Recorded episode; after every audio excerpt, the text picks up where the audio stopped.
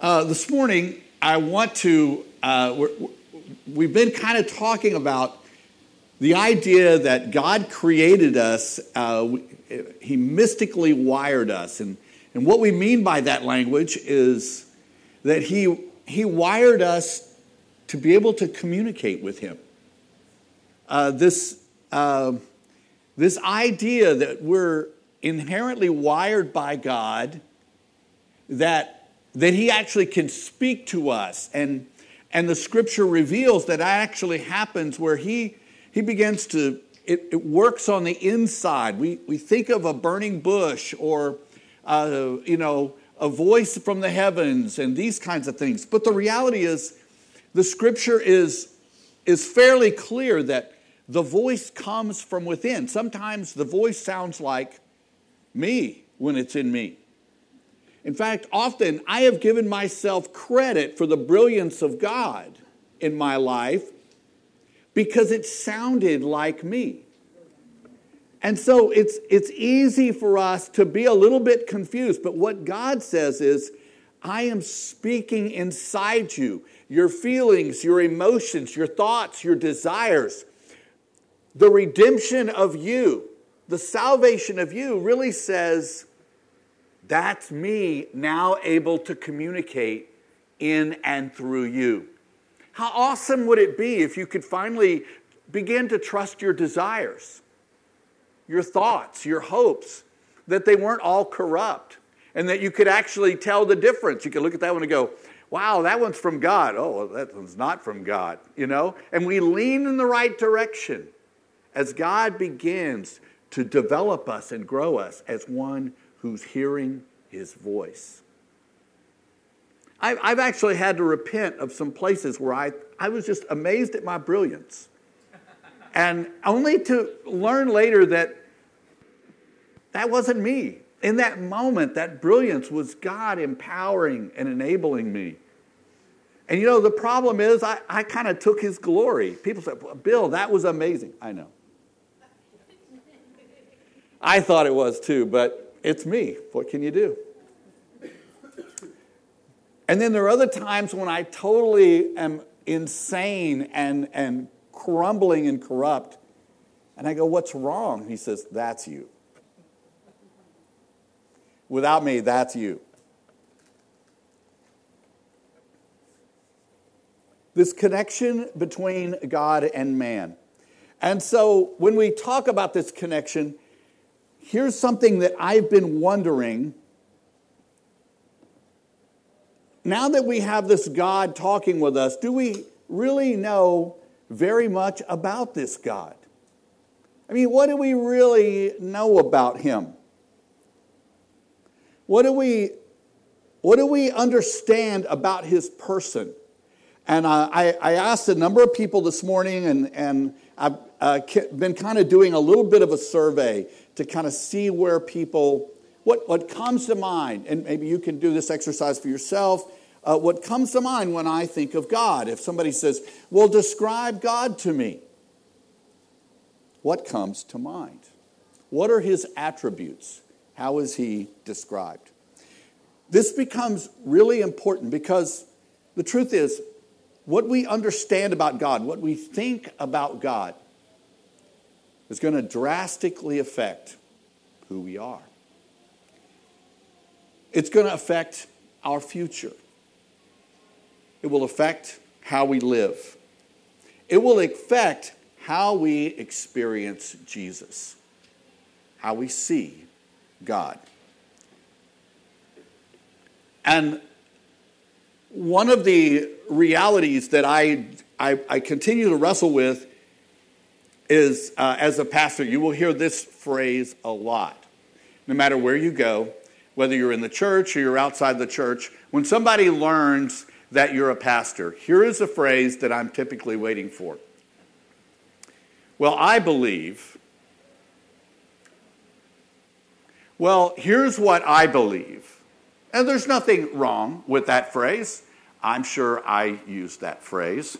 What I'm always curious about is what's going to be said after that and why. Where does it come from? Well, I don't believe that a loving God will send anybody to hell.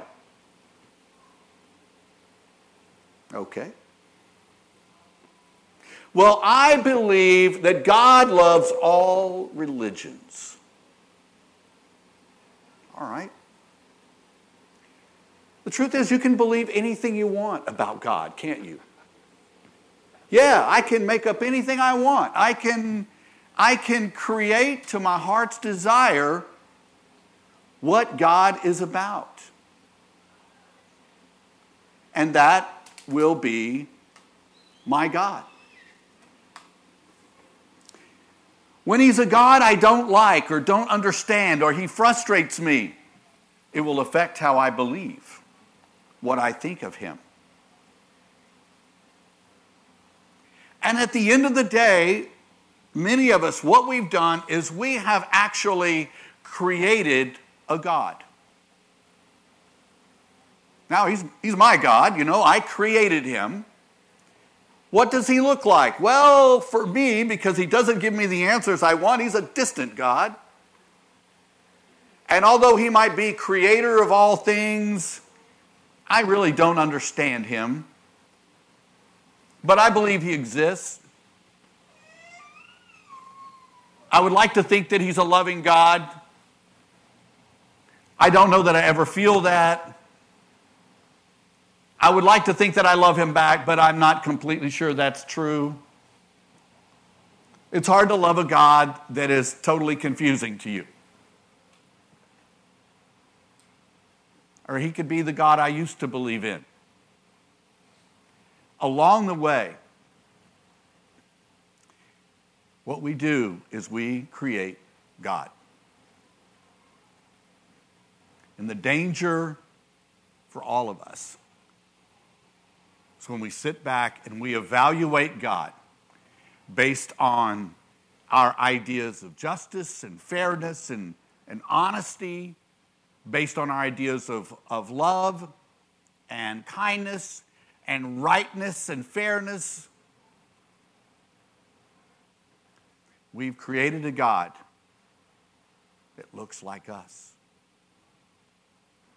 He is contoured and designed around our best way of thinking right should be. So instead of us being in a relationship with a God in whose image we were created in, we are now trying to be in a relationship with a God created in our image. It's a problem for us in humanity. Because the truth is, there is an intrinsic part of us that we really, really, really, really like to be in charge. And we do songs like some of the songs we did this morning about bowing before God, humbling ourselves before God, especially in our country and in our culture. Those are extremely foreign ideas. You know, it's kind of, I bow before no one. I'm as good, I'm a peer, I look into the eyes of everyone equal. But that's only possible if you created that God to look something like you. Maybe it's the best version of us, you know. If I was on my best game and I was doing my best stuff, and I mean, like I could make myself perfect the way I think perfect is, then that's what God would look like.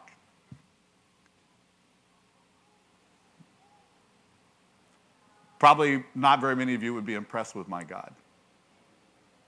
But you would lean toward your own God.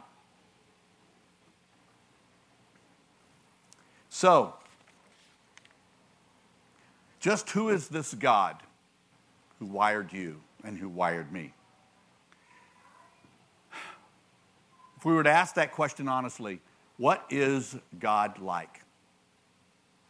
What is he like? This God that's supposedly speaking thoughts into me. What is he like? What kind of God is he? So I'm going to have Melinda read a passage, and it happens to just be a passage that came up in a liturgical reading and I would like for her to read that for you. It describes a God, the one in the Bible.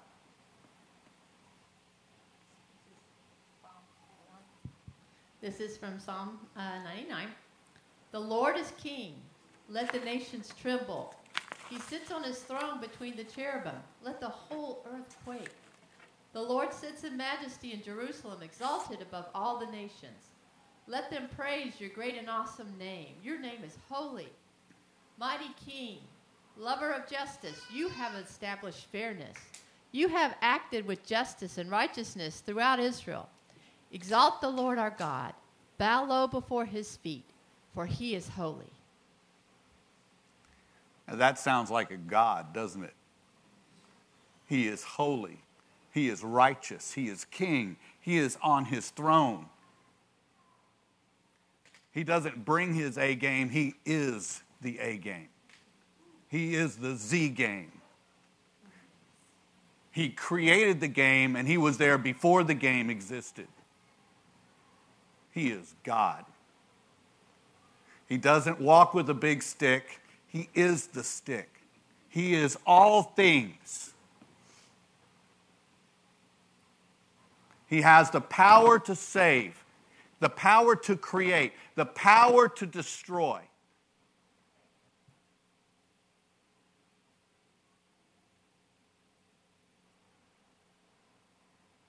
He's an individual you could rightly fear. You know, we often profess, some of us, that we love God and we plan to spend eternity with him. But for many of us, we're really not sure who we're planning to spend eternity with. And some of us are not even sure we like him. So I have a few questions for you. And these are, you can just pick one or two of these that kind of stand out in your head. These are some that I have been wrestling with myself. What do I really know about him? And how has that changed my life? Why would I want to spend eternity with someone that I don't really know?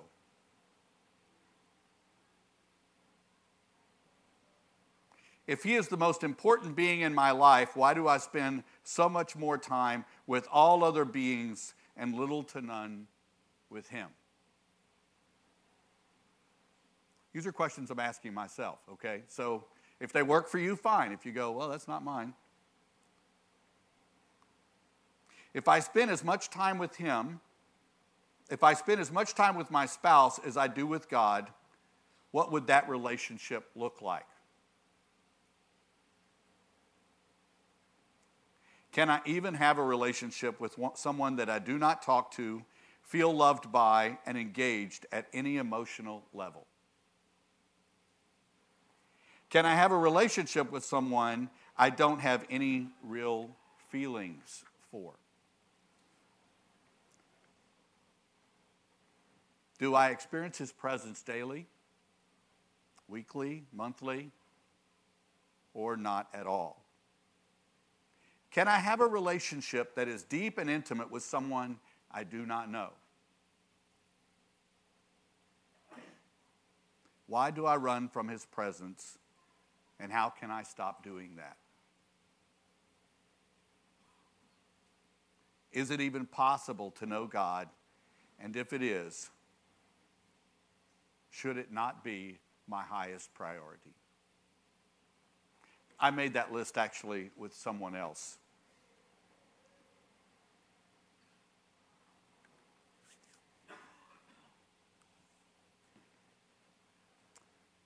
You see, the scripture gives this priority. In John 17, verse 3, this is in the NIV.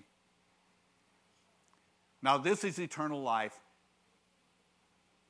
that they know you, the only true God, and Jesus Christ, whom you have sent. This is the one thing he brings up.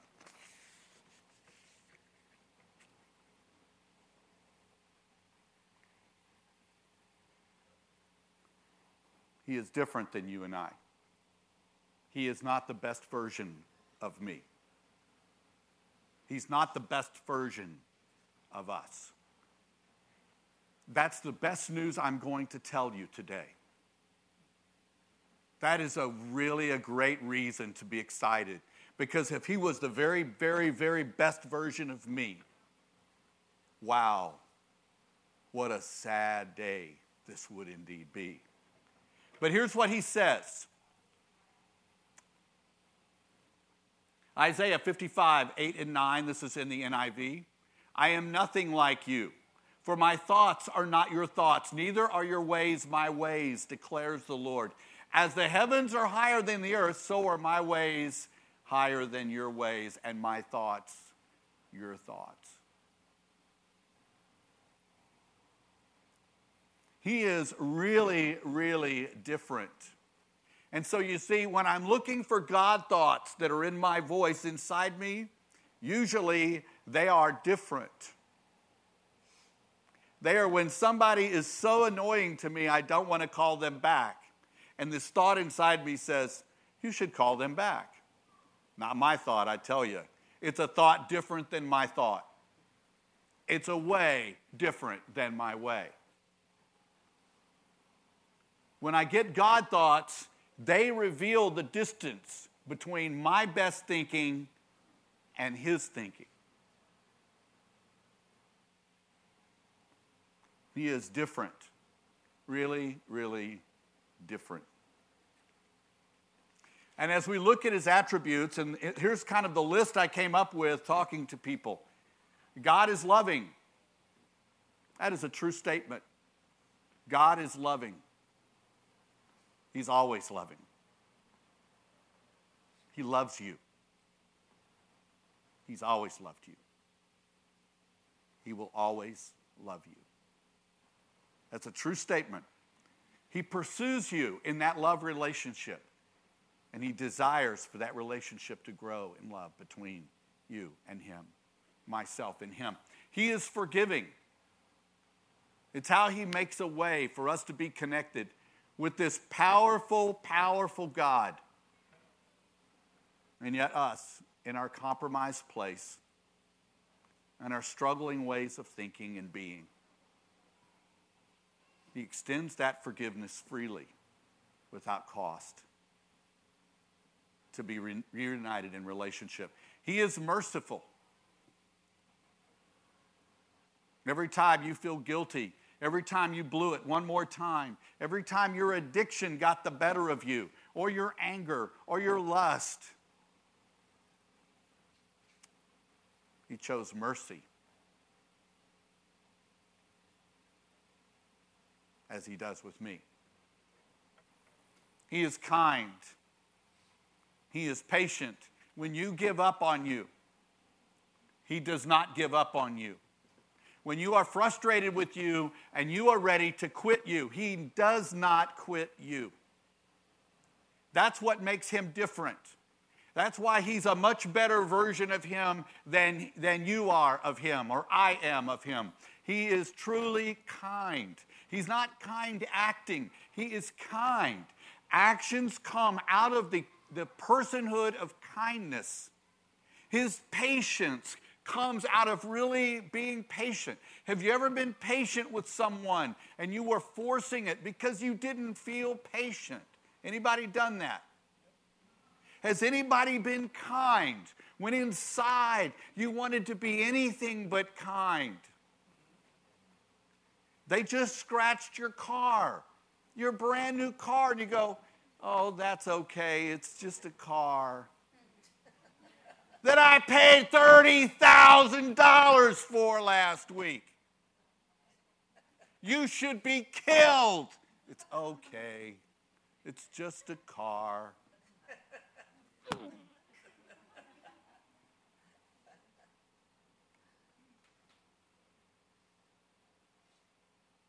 And we can rejoice. I was kind. My heart wanted to destroy, but I was kind. But what if you could really be kind? What if in that moment Your mercy and compassion for someone who just trashed your car was amazing kindness. But you're not like that. Not naturally. I'm not like that. God has to recreate that in us. God makes it possible for you and I to be kind and patient and merciful and forgiving. These are all amazing attributes of God. But let's move on to some that are less talked about in the church. We do see this one quite often, but God is just. It means that he exists in righteousness. He is righteousness. And everything will be made right. He doesn't forget one thought, one idea that's wrong, one motive, one intention that was not correct and not right in its spirit. He's different than us. He's powerful like that. Now that's a scary thing, isn't it? I mean, there's one part of us that wants a just God because at the end of the day, we want credit for the things that we sacrificed. We want credit for the things we got right. And we want the people who jacked us to get the credit for what they did. But there's a dark side of justice, isn't there?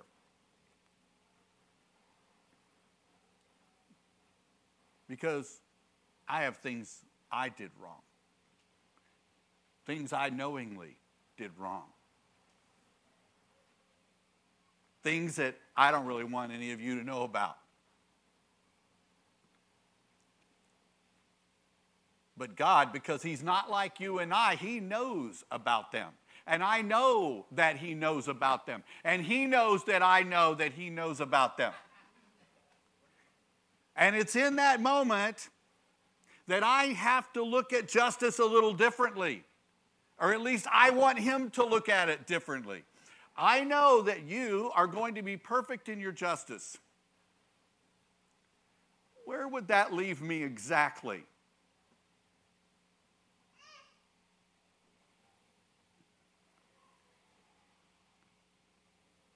Every action, every thought, every claim, every motive, every intention will be judged for its rightness.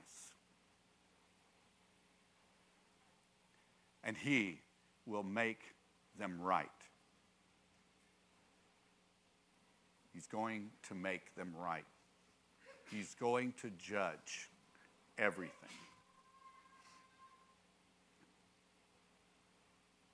In that judgment, he sends Jesus, so that the exacting of justice against me and against you and against humanity will be served out and was served out in the person of his son Jesus. That you and I would not have to be afraid of his justice anymore. He says, justice will be served. He is God.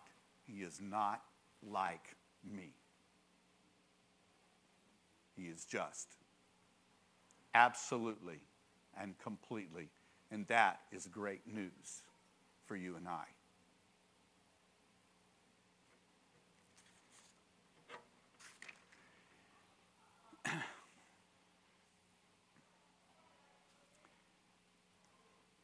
Asiente, God means, it's a fancy word, here's what it means. God is independent. He doesn't need you to be complete. He doesn't need me to be complete.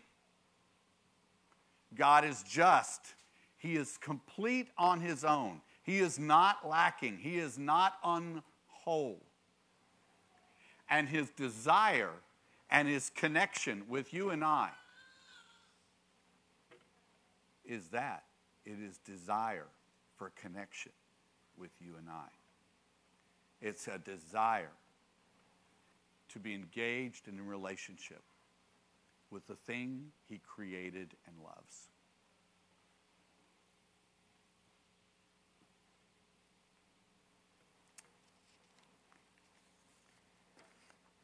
Another attribute of God .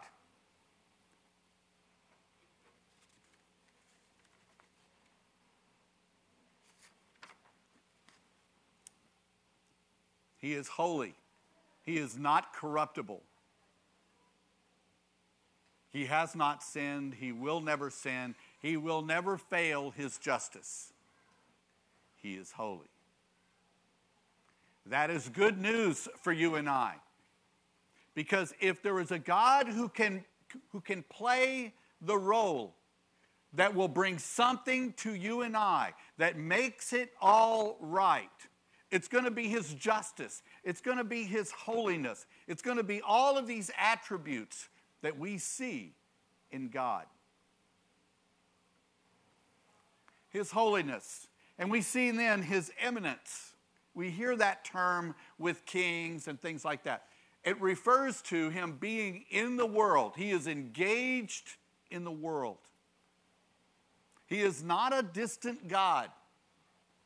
But he is interested and he is engaged in his creation.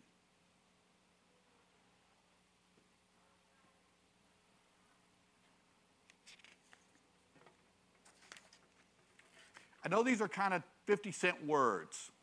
Don't worry about the words. He is immutable.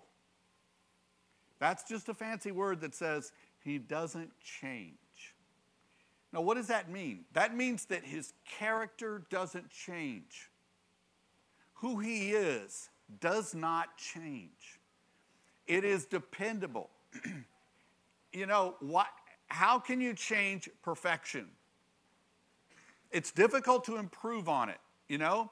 Perfection is that, and that is who he is, and that doesn't change. And I'm giving you these references for all these.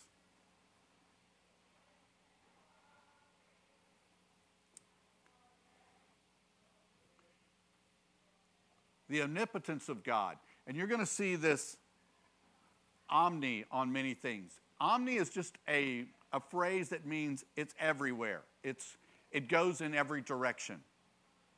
So it's like saying he is all powerful. So omni is like all. He is all powerful. He can do anything and everything.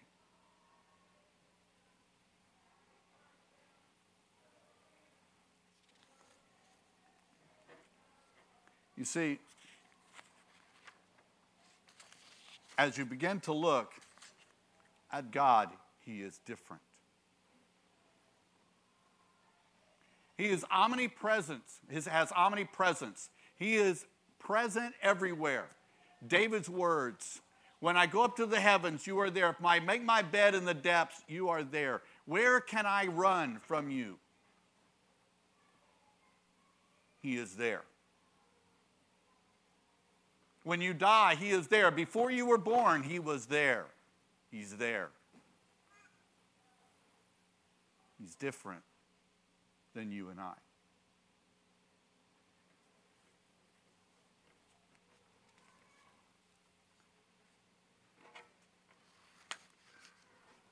Omniscient means he is all-knowing. So this God that we're talking about, the one that was related from the scripture earlier in the reading from Psalms, he is all-powerful, all-knowing, all-loving, present everywhere. He is just. He is honorable. He is kind.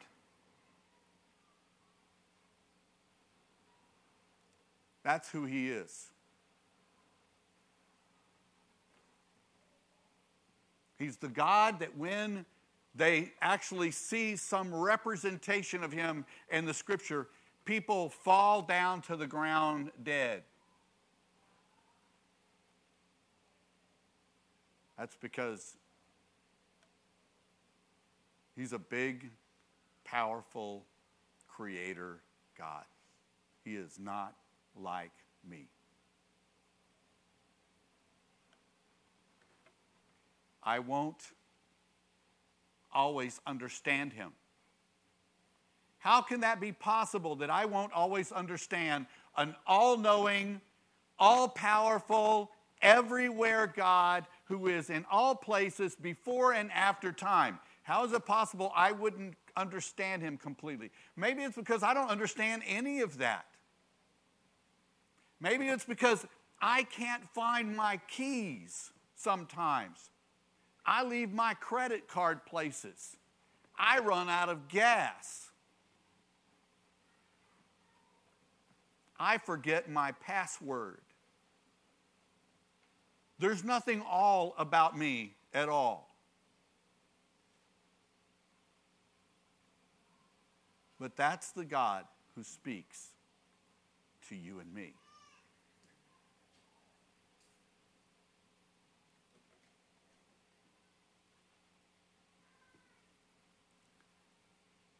So when we say, I don't believe this about God, or I believe that about God, perhaps a place to begin the journey and to look at the scripture and say, what does he say about himself? Maybe a place to begin is to ask God what he is like. Not for me to just decide based on how I see justice.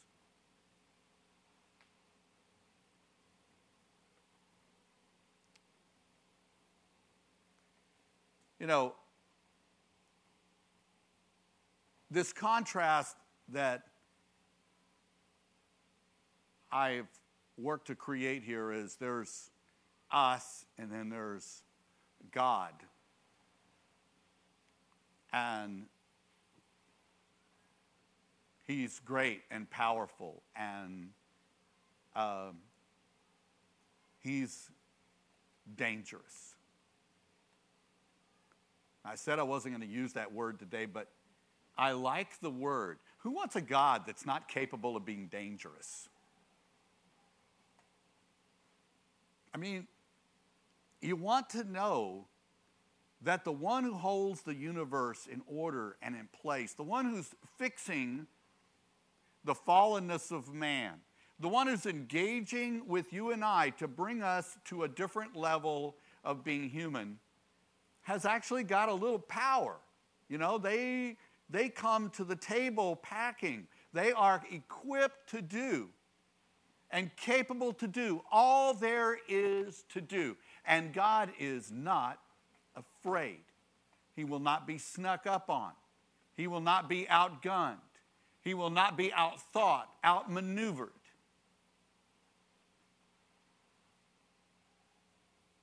That's the God that we desperately need, because that's the God that can save you and me.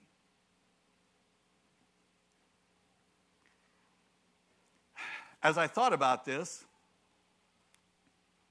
I think we have a disconnect when we have this powerful God. You know, this God might sound unapproachable. But you see, that's just how we feel if we ever get this picture that we're not like this. You see, when we get into a position where we're not like this, where we're like this, we feel inferior and we feel that is not approachable. I was on an airplane once coming out of, I don't know, Knoxville or Nashville or someplace. And I was on like a DC-9. There were like 90 people on this airplane. And it was the National Wrestling Championship. And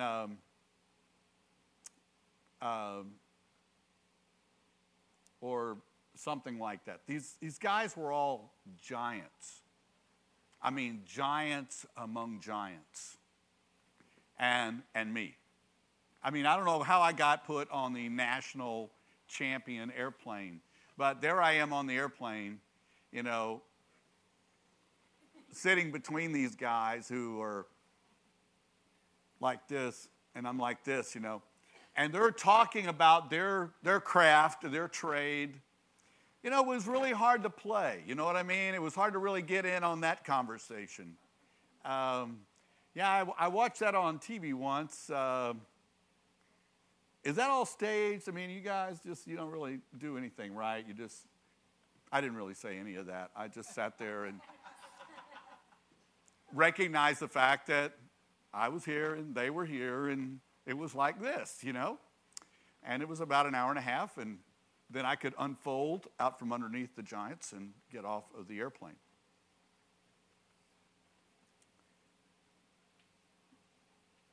But the truth is, you ever seen a giant of a man hold their baby?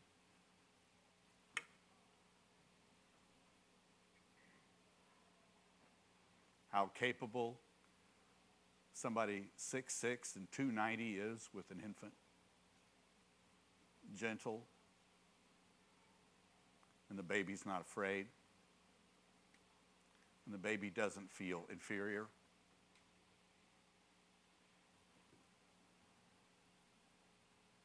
That there's not a mismatch at all, is there?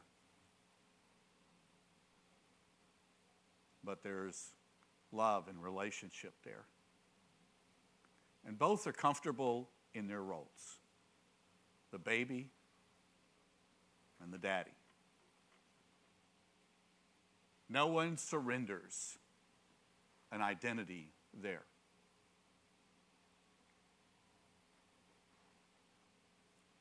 God desires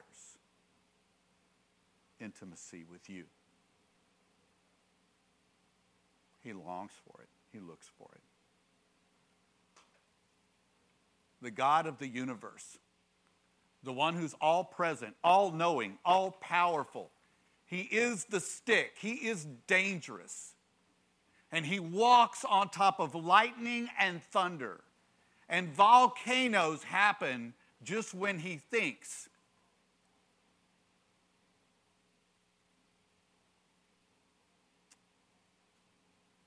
And he longs and desires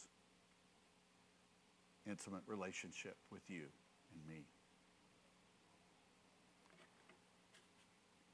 We've been kind of sharing about maybe some of the short-sightedness in the church of looking at obedience and loyalty and obligation as ways for you to try to, you know, do church stuff and serve in the church and, you know, read your Bible every day.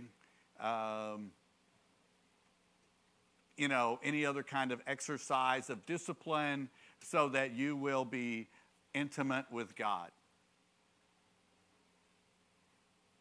And we've been talking about that really is not the place where we're going to find the longevity of relationship. It's great to honor God with obedience, but obedience at the end of the day is just doing what you're supposed to do because you're supposed to do it. But what about if there's more? What would you say if I said, I am reading a book on how to develop the disciplines necessary to find intimacy with my spouse? I am going to work on practicing disciplines that will increase the intimacy I have with my spouse. You might go, oh, okay. Or you might say, really, developing disciplines is probably not a way to have intimacy.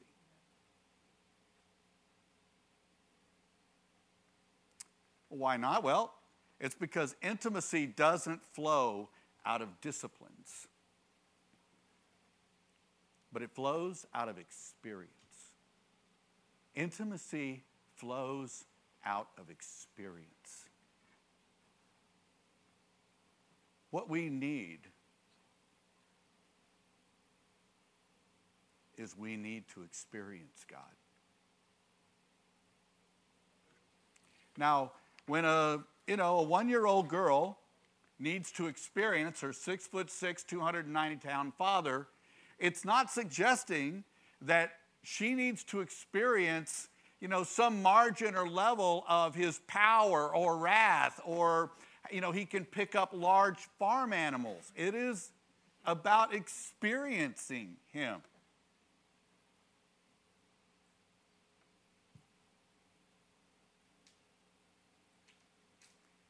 So maybe instead of disciplines, maybe we begin to know the God, the all-powerful God, the God who is the stick, who walks on lightning. Maybe we begin with desire. Maybe desire is one of the most important things to connecting with God. Without desire, there's very seldom real intimacy. Without desire, there's very seldom relationship that will endure. I have a friend of mine that I have breakfast with weekly. I want to share a bit of his story with you. My friend was years ago in the military, and he was stationed in Germany. And he was in this small ski town where he saw this very pretty young lady. And when he saw her and her beauty, and he desired her. I know that's never happened to anybody here, but just play along with me on this. And he wanted to meet this girl. And it took him 6 months, but he met this girl. And he began to work at striking up a relationship, and he pursued that relationship out of desire. And my friend had been in Germany for a while and had purposed to learn German, but had never quite pulled it off. Just didn't get it done. But then this girl would only speak to him in German. So how do you think the motivation changed at that point to learn German? It's kind of like this. Pretty girl, learn German, no problem. In 3 months, he was conversant in German.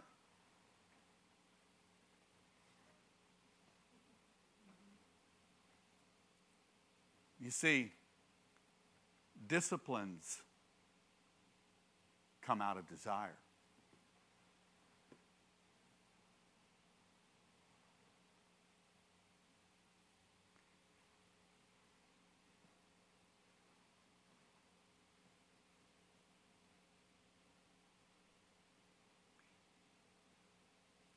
That was 54 years ago. They're still married. He still pursues her. He still desires her. He still speaks German to her.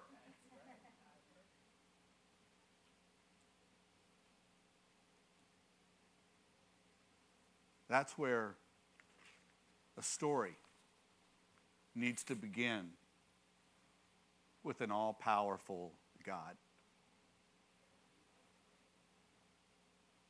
And that's when you can talk about your God is awesome, and you can use words like dangerous and terrible and powerful. You can use all those adjectives, because at the end of the day, he's the lover of your soul, and you're not afraid of him, and you understand his arms, and you understand his power is always directed for good, and that even justice will be brought at the price of his own son, and that everybody on the planet is better off because he is God.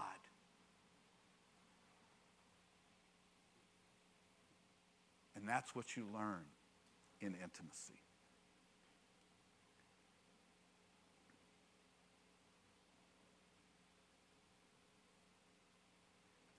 In Psalm 42, this is the language not of discipline or loyalty or obedience. As the deer longs for streams of water, so I long for you, God. I thirst for God, the living God. When can I come and appear before God? My tears have been my food day and night, while all day long people say to me, where is your God? As a deer longs for streams of water, my soul longs for you. This is the Holman Christian Series Bible.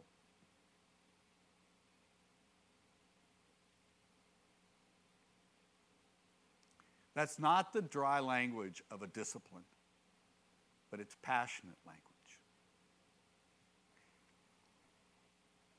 How about Jesus' words?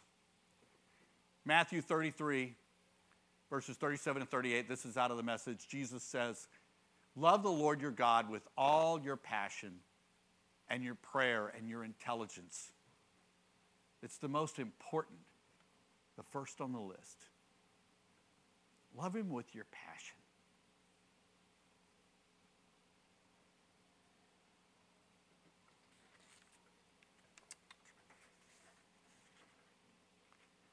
You see, intelligence isn't left out.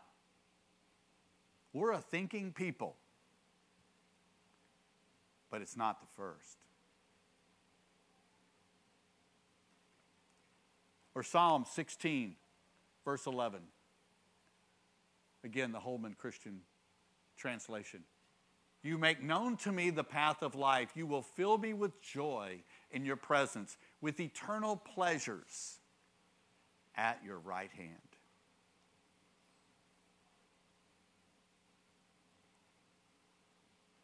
This is the relationship that David operated in. He desired God. You know, they really didn't have an understanding of death and life after death and some of these things. And you'll see David in the scripture. This is a bold statement, but this is the kind of statement that comes when you understand the power and the awesomeness of God, and yet you understand the intimacy and the safety of being in that relationship. He says, you know, when I die, you're going to miss me. You're going to miss my face.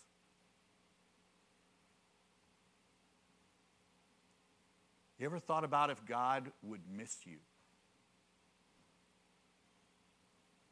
What a bold thing to say to the great and terrible God, as we could describe it. You're going to miss me when I'm not here. I think God would say, you know, David, I would miss you if you're not here. That's why you're always going to be here. I'd miss you. And God could say, and you'd miss me too.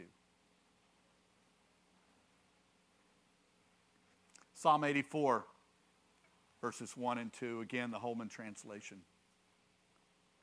How lovely is your dwelling place, Lord Almighty. My soul yearns, even faints, for the courts of the Lord. My heart and my flesh cry out for the living God.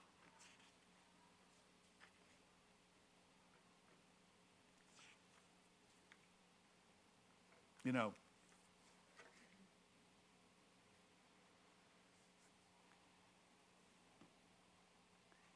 my question is, what does your God look like?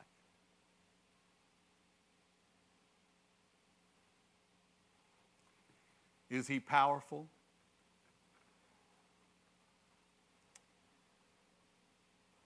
Have you judged him to not really find justice?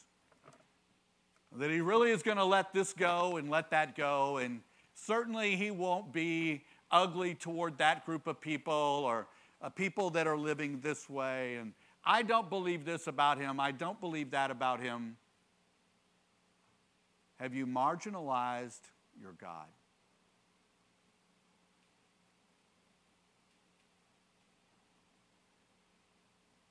Less powerful, less able to rescue or to bring true justice. If you could stand, please.